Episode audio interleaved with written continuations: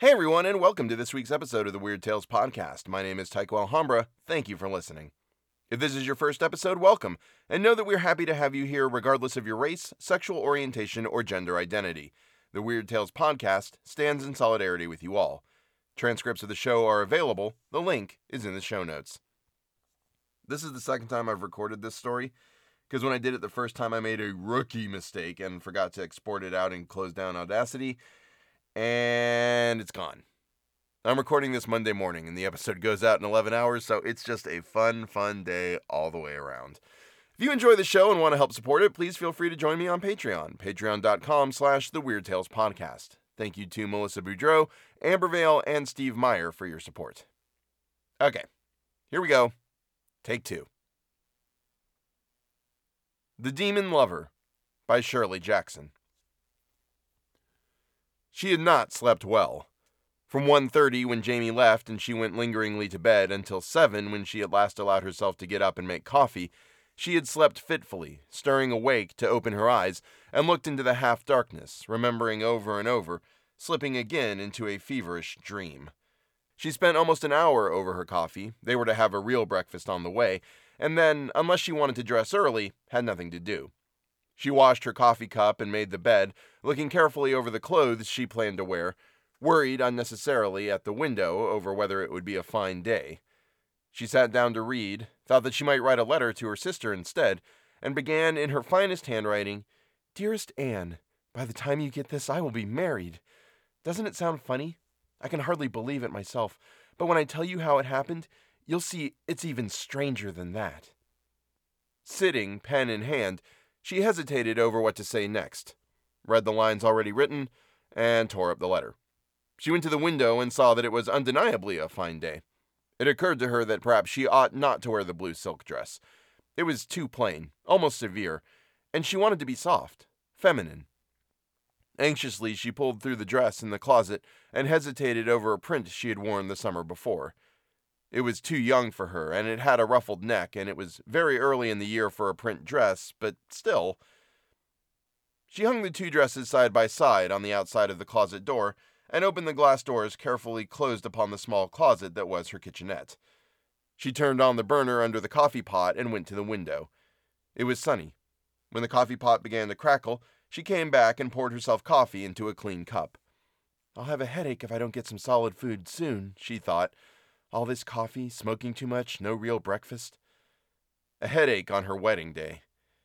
She went and got the tin box of aspirin from the bathroom closet and slipped it into her blue pocketbook.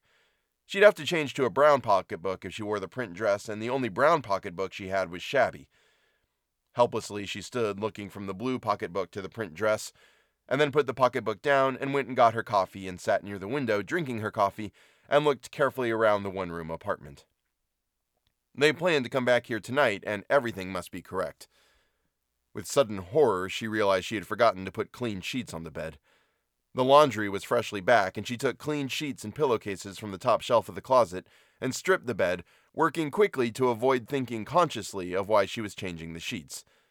The bed was a studio bed with a cover to make it look like a couch, and when it was finished, no one would have known she had put clean sheets on it. She took the old sheets and pillowcases into the bathroom and stuffed them down into the hamper, and put the bathroom towels in the hamper too, and clean towels on the bathroom racks. Her coffee was cold when she came back to it, but she drank it anyway. When she looked at the clock, finally, and saw that it was after nine, she began at last to hurry. She took a bath and used one of the clean towels, which she put into the hamper and replaced it with a clean one. She dressed carefully, all her underwear fresh and most of it new. She put everything she had worn the day before, including her nightgown, into the hamper. When she was ready for her dress, she hesitated before the closet door. The blue dress was certainly decent and clean and fairly becoming, but she had worn it several times with Jamie, and there was nothing about it which made it special for a wedding day. The print dress was overly pretty and new to Jamie, and yet wearing such a print this early in the season was certainly rushing the season. Finally, she thought, This is my wedding day. I can dress as I please. And she took the print dress down from the hanger.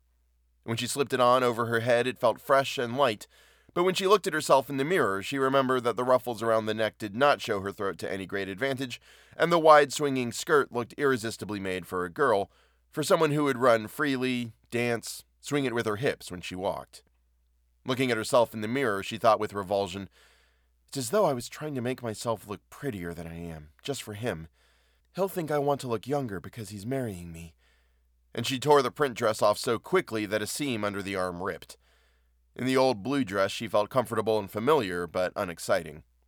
It isn't what you're wearing that matters, she told herself firmly, and turned in dismay to the closet to see if there might be anything else. There was nothing even remotely suitable for her marrying Jamie, and for a minute she thought of going out quickly to some little shop nearby to get a dress. Then she saw that it was close on ten, and she had no time for more than her hair and her makeup. Her hair was easy, pulled back into a knot at the nape of her neck, but her makeup was another delicate balance between looking as well as possible and deceiving as little. She could not try to disguise the sallowness of her skin or the lines around her eyes today, when it might look as though she were only doing it for her wedding, and yet she could not bear the thought of Jamie's bringing to marriage anyone who looked haggard and lined. You're 34 years old, after all, she told herself cruelly in the bathroom mirror. Thirty, it said on the license. It was two minutes after ten. She was not satisfied with her clothes, her face, her apartment. She heated the coffee again and sat down in the chair by the window. Can't do anything more now, she thought. No sense trying to improve anything the last minute. Reconciled, settled, she tried to think of Jamie and could not see his face clearly or hear his voice.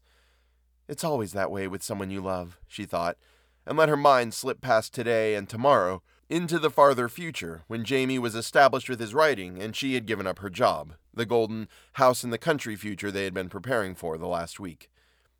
I used to be a wonderful cook, she had promised Jamie. With a little time and practice, I could remember how to make angel food cake and fried chicken, she said, knowing how the words would stay in Jamie's mind half tenderly. And hollandaise sauce. 10:30. She stood up and went purposefully to the phone. She dialed and waited, and the girl's metallic voice said, "The time will be exactly 10:39." Half consciously, she set her clock back a minute. She was remembering her own voice saying last night in the doorway, Ten o'clock, then. I'll be ready. Is it really true? And Jamie laughing down the hallway. By eleven o'clock, she had sewed up the ripped seam in the print dress and put her sewing box away carefully in the closet. With the print dress on, she was sitting by the window drinking another cup of coffee. I could have taken more time over my dressing after all, she thought. But by now he was so late he might come any minute, and she did not dare try to repair anything without starting all over. There was nothing to eat in the apartment except the food she had carefully stocked up for their life beginning together the unopened package of bacon, the dozen eggs in their box, the unopened bread, and the unopened butter. They were for breakfast tomorrow. She thought of running downstairs to the drugstore for something to eat, leaving a note on the door. Then she decided to wait a little longer. By 11:30 she was so dizzy and weak that she had to go downstairs. If Jamie had had a phone, she would have called him then. Instead, she opened her desk and wrote a note. Jamie, have gone downstairs to the drugstore. Back in 5 minutes. Her pen leaked onto her fingers, and she went into the bathroom and washed, using a clean towel, which she replaced. She tacked the note on the door, surveyed the apartment once more to make sure that everything was perfect, and closed the door without locking it in case he should come. In the drugstore, she found that there was nothing she wanted to eat except more coffee, and she left it half finished because she suddenly realized that Jamie was probably upstairs, waiting and impatient, anxious to get started. But upstairs, everything was prepared and quiet as she had left it. Her note unread on the door, the air in the apartment a little stale from too many cigarettes. She opened the window and sat down to it until she realized that she had been asleep and it was 20 minutes to one. Now, suddenly, she was frightened. Waking without preparation into the room of waiting and readiness, everything clean and untouched since 10 o'clock, she was frightened and almost ran across the room to the bathroom, dashed cold water on her face, and used a clean towel. This time she put the towel carefully back on the rack without changing it. Time enough for that later. Hatless, still in the print dress with a coat thrown on over it, the wrong blue pocketbook with the aspirin inside in her hand, she locked the apartment door behind her, no note this time, and ran down the stairs. She caught a taxi on the corner and gave her driver Jamie's address. It was no distance at all. She could have walked it if she had not been so weak, But in the taxi, she suddenly realized how imprudent it would be to drive brazenly up to Jamie's door demanding him. She asked the driver, therefore, to let her off at a corner near Jamie's, and after paying him, waited till he drove away before she started to walk down the block. She had never been here before. The building was pleasant and old, and Jamie's name was not on any of the mailboxes in the vestibule, nor on the doorbells. She checked the address. It was right, and finally she rang the bell marked Superintendent. After a minute or two, the door buzzer rang, and she opened the door and went into the dark hall where she hesitated until a door at the end opened and someone said, Yeah?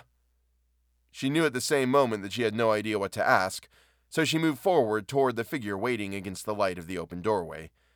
When she was very near, the figure said, Yes?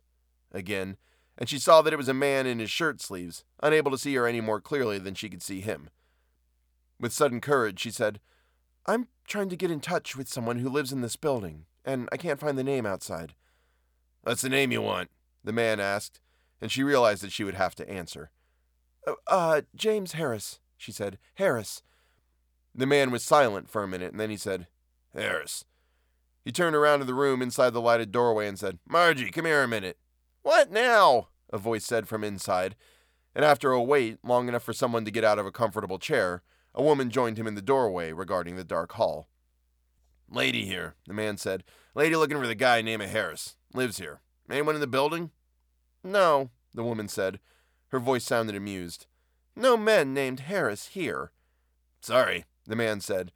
He started to close the door. You got the wrong house, lady, he said, and added in a lower voice, Or the wrong guy. And he and the woman laughed. When the door was almost shut, and she was alone in the dark hall, she said to the thin lighted crack still showing, But he does live here. I know it. Look, the woman said, opening the door again a little. It happens all the time. Please don't make any mistakes, she said, and her voice was very dignified, with 34 years of accumulated pride. I'm afraid you don't understand. What did he look like? the woman said wearily, the door still only part open. He's rather tall and fair. He wears a blue suit very often. He's a writer. No, the woman said, and then, Could he have lived on the third floor? I'm not sure. There was a fellow, the woman said reflectively. He wore a blue suit a lot, lived on the third floor for a while. The Roysters lent him their apartment while they were visiting her folks upstate. Well, that might be it. I thought, though, though this one wore a blue suit mostly, but I don't know how tall he was, the woman said. He stayed there about a month. A month ago is when you asked the Roysters, the woman said. They came back this morning, apartment 3B. The door closed, definitely. The hall was very dark, and the stairs looked darker. On the second floor, there was a little light from a skylight far above. The apartment doors lined up, four on the floor, uncommunicative and silent. There was a bottle of milk outside 2C. On the third floor, she waited for a minute. There was the sound of music beyond the door of 3B, and she could hear voices. Finally, she knocked, and knocked again. The door was opened, and the music swept out at her, an early afternoon symphony broadcast. How do you do? she said politely to the woman in the doorway. Mrs. Royster? That's right. The woman was wearing a house coat and last night's makeup. I wonder if I might talk to you for a minute. Sure, Mrs. Royster said, not moving. About Mr. Harris. What, Mr. Harris? Mrs. Royster said flatly. Mr. James Harris, the gentleman who borrowed your apartment. Oh, Lord, Mrs. Royster said. She seemed to open her eyes for the first time. What did he do? Oh, uh, nothing. I'm just trying to get in touch with him. Oh, Lord, Mrs. Royster said again. Then she opened the door wider and said, Come in. And then, Ralph! Inside, the apartment was still full of music, and there were suitcases half unpacked on the couch, on the chairs, on the floor. A table in the corner was spread with the remains of a meal, and the young man sitting there, for a moment resembling Jamie, got up and came across the room. What about it? he said. Mr. Royster, she said. It was difficult to talk against the music. The superintendent downstairs told me that this was where Mr. James Harris was living. Sure, he said, if that was his name. I thought you lent him the apartment, she said, surprised. I don't know anything about him, Mr. Royster said. He's one of Dottie's friends. Not my friends, Mrs. Royster said. No friend of mine. She had gone over to the table and was spreading peanut butter on a piece of bread. She took a bite and said thickly, waving the bread and peanut butter at her husband, Not my friend. She picked him up at one of those damn meetings, Mr. Royster said. He shoved a suitcase off the chair next to the radio and sat down, picking up a magazine from the floor next to him. I never said more than ten words to him. You said it was okay to lend him the place, Mrs. Royster said before she took another bite. You never said a word against him, after all. I don't say anything about your friends, Mr. Royster said. If he'd have been a friend of mine, you would have said plenty, believe me, Mrs. Royster said darkly. She took another bite and said, Believe me, he would have said plenty. Well, that's all I want to hear, Mr. Royster said over the top of the magazine. No more now. You see, Mrs. Royster pointed the bread and peanut butter at her husband. That's the way it is, day and night. There was silence except for the music bellowing out of the radio next to Mr. Royster, and then she said, in a voice she hardly trusted to be heard over the radio noise, Has he gone then? Who? Mrs. Royster demanded, looking up from the peanut butter jar. Mr. James Harris. Him? He must have left this morning before we got back. No sign of him anywhere. Gone? Everything was fine, though. Perfectly fine. I told you, she said to Mr. Royster. I told you he'd take care of everything fine. I can always tell. You were lucky, Mr. Royster said. Not a thing out of place, Mrs. Royster said. She waved her bread and peanut butter inclusively. Everything just the way we left it, she said. Do you know where he is now? Not the slightest idea, Mrs. Royster said cheerfully. But, like I said, he left everything fine. Why? she asked suddenly. You looking for him? It's not very important. I'm sorry he's not here, Mrs. Royster said. She stepped forward politely when she saw her visitor turn toward the door. Maybe the super saw him, Mr. Royster said into the magazine. When the door was closed behind her, the hall was dark again, but the sound of the radio was deadened. She was halfway down the first flight of stairs when the door was opened, and Mrs. Royster shouted down the stairwell, If I see him, I'll tell him you were looking for him. What can I do? she thought out on the street again. It was impossible to go home, not with Jamie somewhere between here and there. She stood on the sidewalk so long that a woman leaning out of a window across the way turned and called to someone inside to come and see. Finally, on an impulse, she went into the small delicatessen next door to the apartment house on the side that led to her own apartment. There was a small man reading a newspaper leaning against the counter. When she came in, he looked up and came down inside the counter to meet her. Over the glass case of cold meats and cheese, she said timidly, I'm trying to get in touch with a man who lived in the apartment house next door, and I just wondered if you knew him. Why ain't you asked people there? The man said, his eyes narrow, inspecting her. It's because I'm not buying anything, she thought, and she said, I'm sorry. I asked them, but they don't know anything about him. They think he left this morning. I don't know what you want me to do, he said, moving a little back towards his newspaper. I'm not here to keep track of guys going in and out next door. She said quickly, I thought you might have noticed, that's all. He would have been coming past here a little before ten o'clock. He was rather tall, and he usually wore a blue suit. Now, how many men in blue suits go past here every day, lady? The man demanded. You think I got nothing to do but. I'm sorry, she said. She heard him say, For God's sake, as she went out the door. As she walked toward the corner, the thought, He must have come this way. It's the way he'd go to get to my house. It's the only way for him to walk. She tried to think of Jamie. Where would he have crossed the street? What sort of person was he, actually? Would he cross in front of his own apartment house, at random in the middle of the block? At the corner? On the corner was a newsstand. They might have seen him there. She hurried on and waited while a man bought a paper and a woman asked directions. When the newsstand man looked at her, she said, Can you possibly tell me if a rather tall young man in a blue suit went past here this morning around ten o'clock? When the man only looked at her, his eyes wide and his mouth a little open, she thought, He thinks it's a joke or a trick. And she said urgently, It's very important. Please believe me, I'm not teasing you. Look, lady, the man began, and she said eagerly, He's a writer. He might have bought magazines here. What do you want him for? the man asked. He looked at her smiling, and she realized that there was another man waiting in back of her, and the news dealer's smile included him. Uh, never mind, she said, but the news dealer said, Listen, uh, maybe he did come by here. His smile was knowing, and his eyes shifted over her shoulder to the man in back of her. She was suddenly horribly aware of her overyoung print dress and pulled her coat around her quickly. The news dealer said with vast thoughtfulness, Now, I don't know for sure, mind you, but there might have been someone like your gentleman friend coming by this morning. About ten? About ten, the news dealer agreed. Tall fellow, blue suit. I wouldn't be at all surprised. Which way did he go? she said eagerly. Uptown? Uptown, the news dealer said, nodding. He went uptown. That's just exactly it. What can I do for you, sir? She stepped back, holding her coat around her. The man who had been standing behind her looked at her over his shoulder, and then he and the news dealer looked at one another. She wondered for a minute whether or not to tip the news dealer, but when both men began to laugh, she moved hurriedly on across the street. Uptown, she thought, that's right. And she started up the avenue, thinking, he wouldn't have to cross the avenue, just go up six blocks and turn down my street, so long as he started uptown. About a block farther on, she passed a florist shop. There was a wedding display in the window, and she thought, This is my wedding day after all. He might have got flowers to bring me. And she went inside. The florist came out of the back of the shop, smiling and sleek, and she said, before he could speak so that he wouldn't have a chance to think she was buying anything, It's terribly important that I get in touch with a gentleman who may have stopped in here to buy flowers this morning. Terribly important.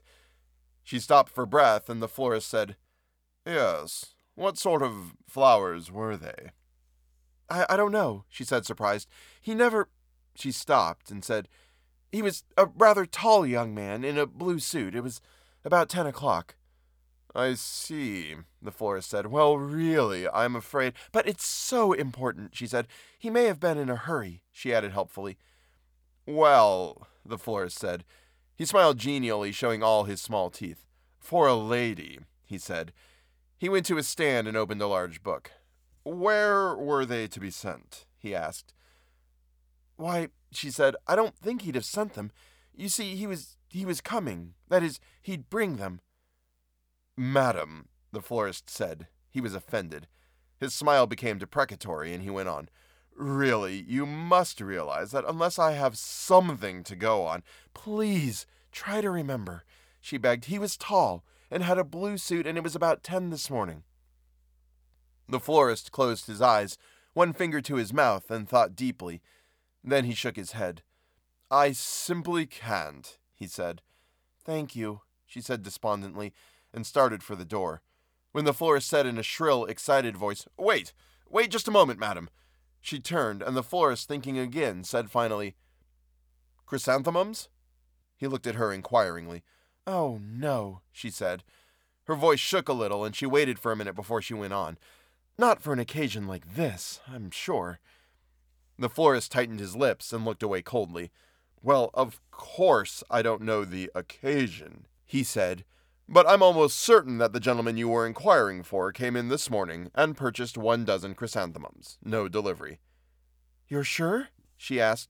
Positive, the florist said emphatically. That was absolutely the man. He smiled brilliantly, and she smiled back and said, Well, thank you very much. He escorted her to the door. Nice corsage, he said as they went through the shop. Red roses, gardenias. It was very kind of you to help me, she said at the door. Ladies always look their best in flowers, he said, bending his head towards her. Orchid, perhaps? No, thank you, she said. And he said, I hope you find your young man, and gave it a nasty sound. Going on up the street, she thought, Everyone thinks it's so funny. And she pulled her coat tighter around her so that only the ruffle around the bottom of the print dress was showing. There was a policeman on the corner, and she thought, why don't I go to the police? You go to the police for a missing person. And then she thought, what a fool I'd look like.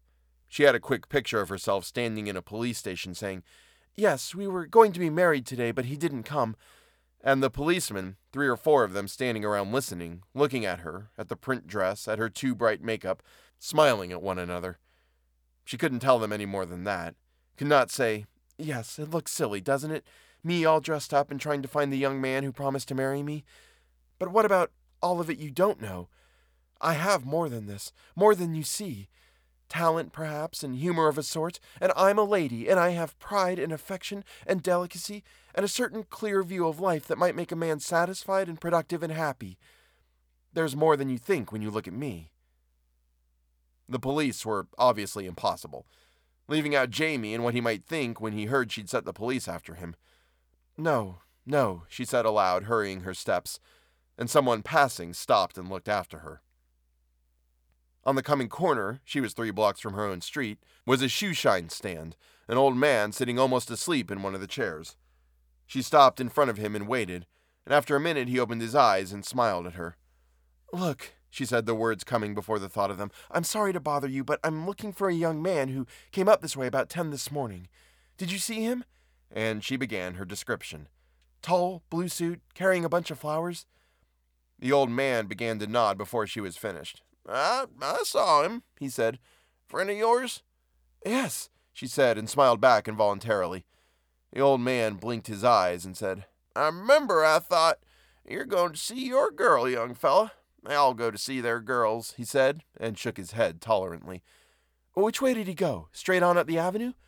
That's right, the old man said. Got his shine, had his flowers all dressed up in an awful hurry. You got a girl, I thought. Thank you, she said, fumbling in her pocket for her loose change.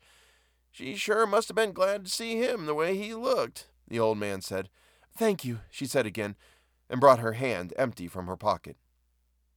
For the first time, she was really sure he would be waiting for her, and she hurried up the three blocks, the skirt of the print dress swinging under her coat, and turned into her own block. From the corner, she could not see her own windows, could not see Jamie looking out, waiting for her, and going down the block, she was almost running to get to him. Her key trembled in her fingers at the downstairs door, and as she glanced into the drug store, she thought of her panic, drinking coffee there this morning, and almost laughed. At her own door, she could wait no longer, but began to say, Jamie, I'm here. I was so worried. Even before the door was open. Her own apartment was waiting for her, silent, barren, afternoon shadows lengthening from the window. For a moment, she saw only the empty coffee cup, thought, He's been here, waiting, before she recognized it as her own, left from the morning.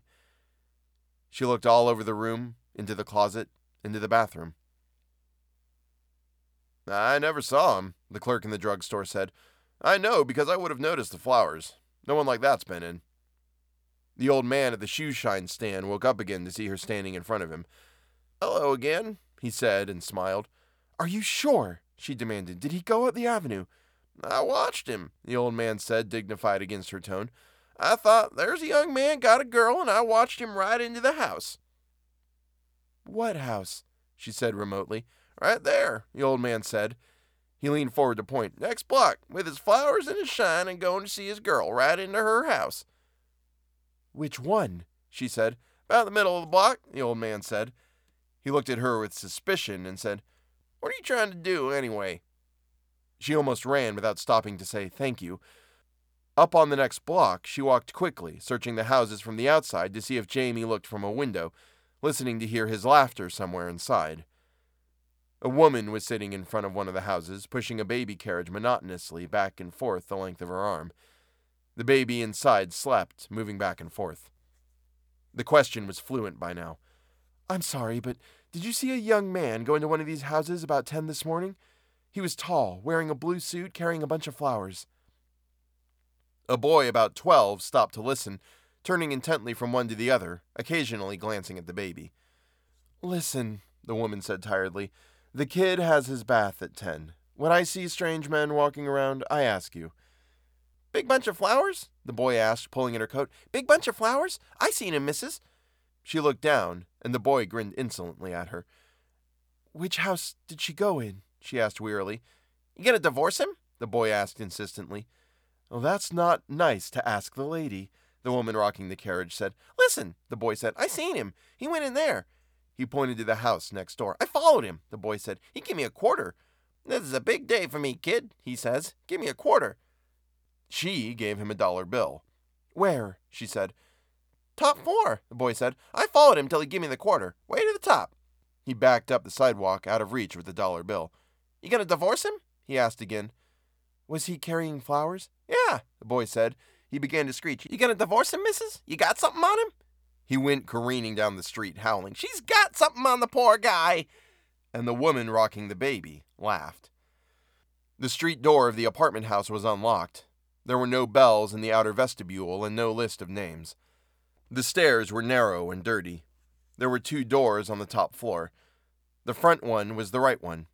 There was a crumpled florist's paper on the floor outside the door, and a knotted paper ribbon, like a clue, like the final clue in the paper chase. She knocked and thought she heard voices inside, and she thought suddenly with terror, What shall I say if Jamie is there, if he comes to the door?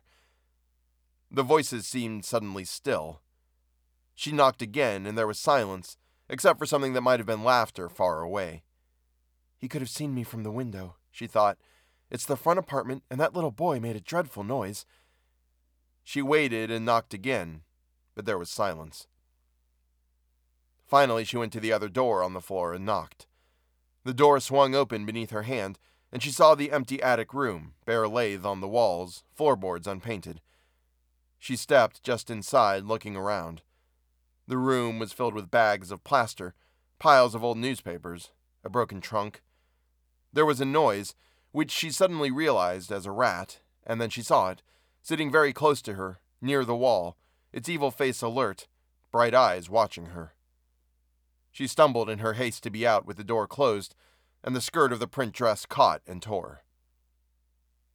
She knew there was someone inside the other apartment, because she was sure she could hear low voices and sometimes laughter.